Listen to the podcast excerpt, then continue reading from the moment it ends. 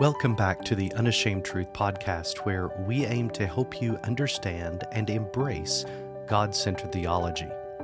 Sometimes grace is difficult to understand because we want to believe we have actually contributed something to our salvation. However, the Protestant reformers come along and point to what Scripture says that salvation is by grace alone. That is, all that we contribute to our salvation is our sin. And the saving from sin comes from Christ through grace alone. Grace is one of the most rich and glorious doctrines of Scripture. Let's listen to Grant in this expanded episode of Unashamed Truth as he opens the Word of God for us. If you would turn with me to Ephesians chapter 2, I'm going to read verses 1 to 9. And be thinking about that word grace as you read this passage. And we're going to go through bits and pieces of this throughout the evening together. But let's just get this passage in our minds and be thinking about what the New Testament defines as grace. Ephesians chapter 2, verse 1. And you were dead in the trespasses and sins in which you once walked following the course of this world, following the prince of the power of the air, the spirit that is now at work in the sons of disobedience, among whom we all once lived in the passions of our flesh, carrying out the desires of the body and the mind, and were by nature children of wrath like the rest of mankind. But God, being rich in mercy, because of the great love with which he loved us, even when we were dead in our trespasses, made us alive together with Christ. By grace you have been saved, and raised us up with him, and seated us with him in the heavenly places in Christ Jesus, so that in the coming ages he might show the immeasurable riches of his grace and kindness towards, toward us in Christ Jesus. For by grace you have been saved through faith. And this is not your own doing, it is the gift of God, not a result of works, so that no one may boast. When I began studying the solas, this is, you know, I don't know, 15 years ago, when, when I was in college. When I began, might even be longer now, but anyway. But uh, when I began studying the solas, sola gratia was the one that got me. In other words, it was the sola that I thought I understood, but then when I began studying it, I realized that I hadn't really understood it at all. And when I understood sola gratia, it, it was like I saw the world differently. It was like I had new lenses it, it, the Bible began to, to, to come alive in, in living color. It, it was a real transformation for me to understand sola gratia the way that the reformers understood it. And in the same vein, out of all of the solas, this is the most controversial. You know, I think you go you go down the line. People say sola fide. I think most evangelicals would say, "Yeah, sola fide, faith alone." Solus Christus, of course, Christ alone. No, no works of the law. Uh, sola scriptura, yes, we're people of the Bible. Sola deo gloria, yes, all to the glory of God. We're right there with you. Sola gratia, when it's explained, we want to say, wait, hold up. Is this true? is, is it really sola gratia? And you say, well, what's controversial about grace? Well, grace isn't really controversial, it's the grace alone part that's controversial. And it's the, the, it's the sola that makes this controversial because what man wants to do is man always wants to contribute something to salvation. Uh, that's just our nature. We, yes, I'm not going to argue with the fact that God does his part. Nobody has argued that. Nobody's argued that. but we want to claim something. Yes, but the real reason why I'm walking the streets of gold is because I did this.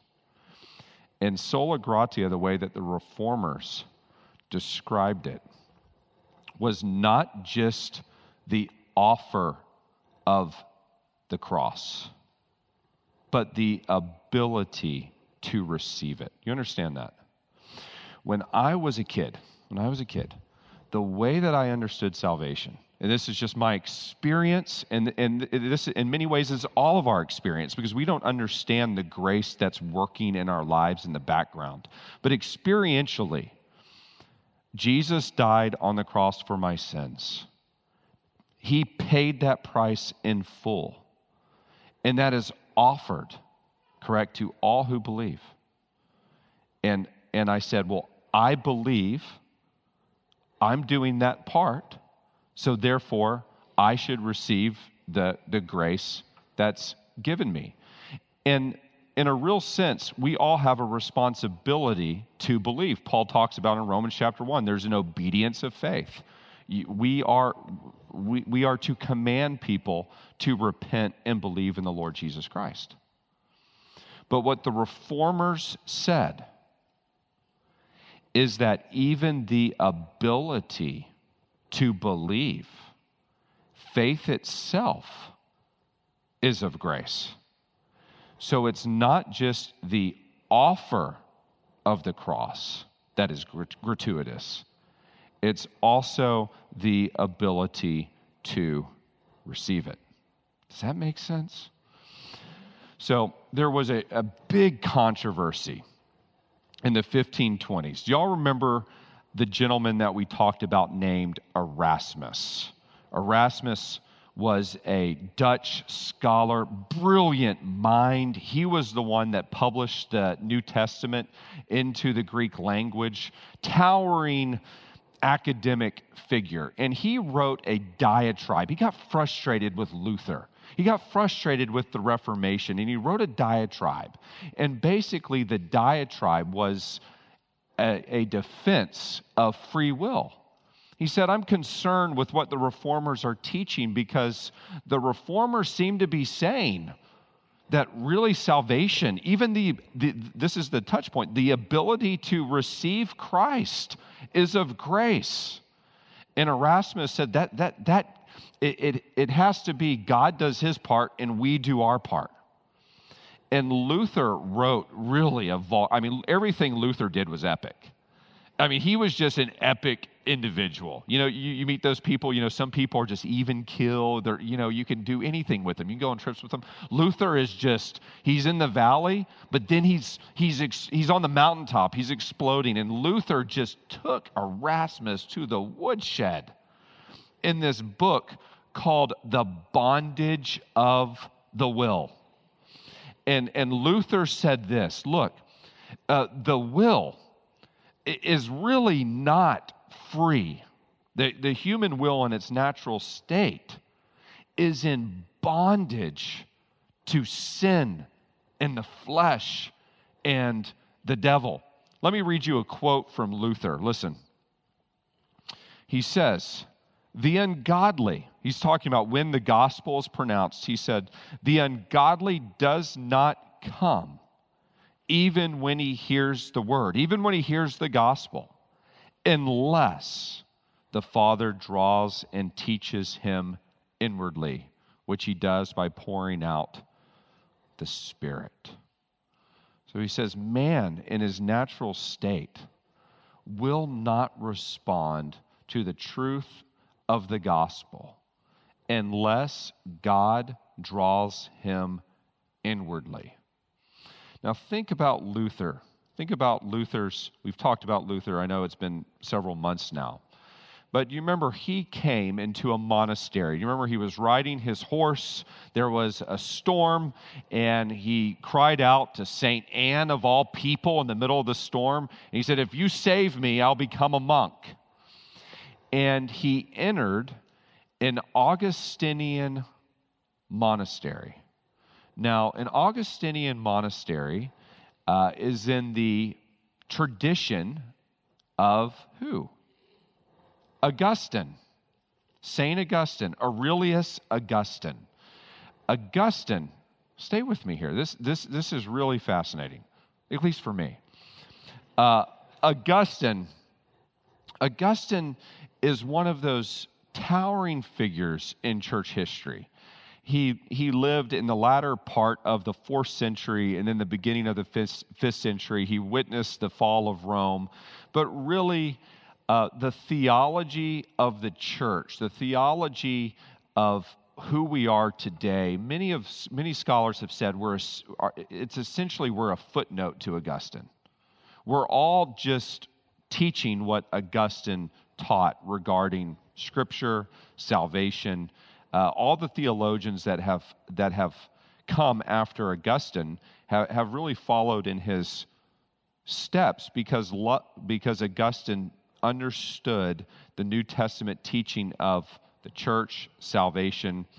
He's just a, a giant in the history of the church. So if you go back in time, to Augustine's life. And, and, Augustine lived in North Africa, but he wrote in Latin. You remember in the Roman Empire, Latin was the, the language of the day, so he was read by really everybody uh, in the Roman world, the Latin speaking world. And of course, North Africa, uh, Hippo was where he was, was part of the, the, the Roman Empire.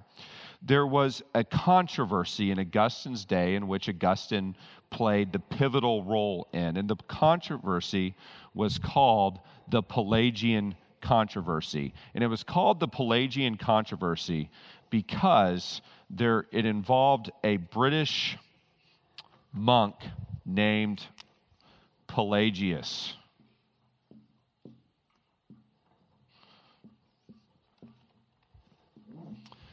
So, Pelagius was in a monastery somewhere in England, and when he became older, he came to Rome.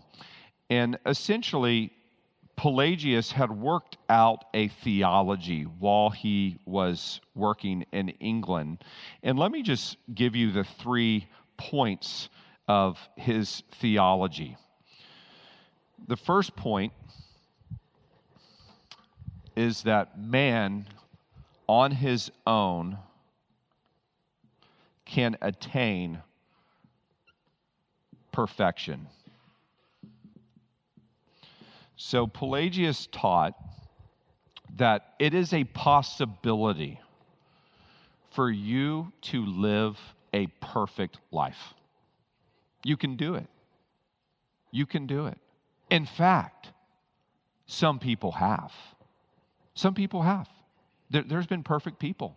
You, you might not have seen them. You probably haven't encountered them in your family or your friend group, but they exist. There are perfect people out there. That was his first point. Second, there is no original sin. And we're going to talk about this more in a minute.